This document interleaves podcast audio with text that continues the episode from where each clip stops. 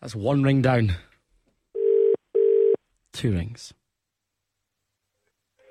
Hello? Hello, it's Grant Thompson here with the cash register call. Who's that? Oh my god, Jenny Marie. Hiya, how are you? You alright? Hey, hi, I'm fine.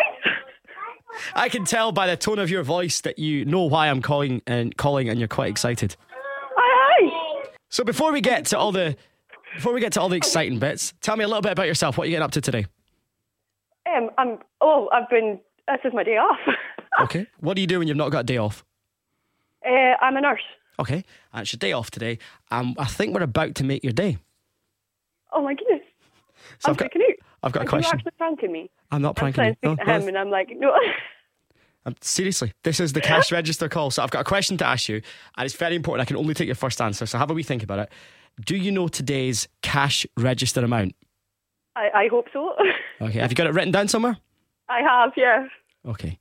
Give me today's cash register amount exactly to the pounds and pence. 17,271 pounds and 37p. Seventeen thousand two hundred and seventy-one pounds thirty-seven pence. Yeah, That is a lot of money. it is. I'm a little bit shaken. Sit down because that's going in your bank account. You're a winner. Are you joking? One hundred percent serious. I don't understand. I'm so. Is this actually real? Are you actually pranking me? No, this is genuinely real. You can check your bank account tomorrow. It'll be in your account. I'm, I'm lost for words. 17,000, I'll say it to you, £271, 37 pence is yours.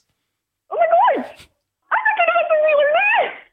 I don't know if I can understand what you're saying, but I take it you're excited. I am.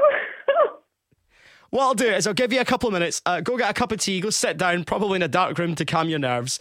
We'll give you a wee call back when it's sunk in, but you've just won £17,271, 37 pence. oh my god, I can't believe that.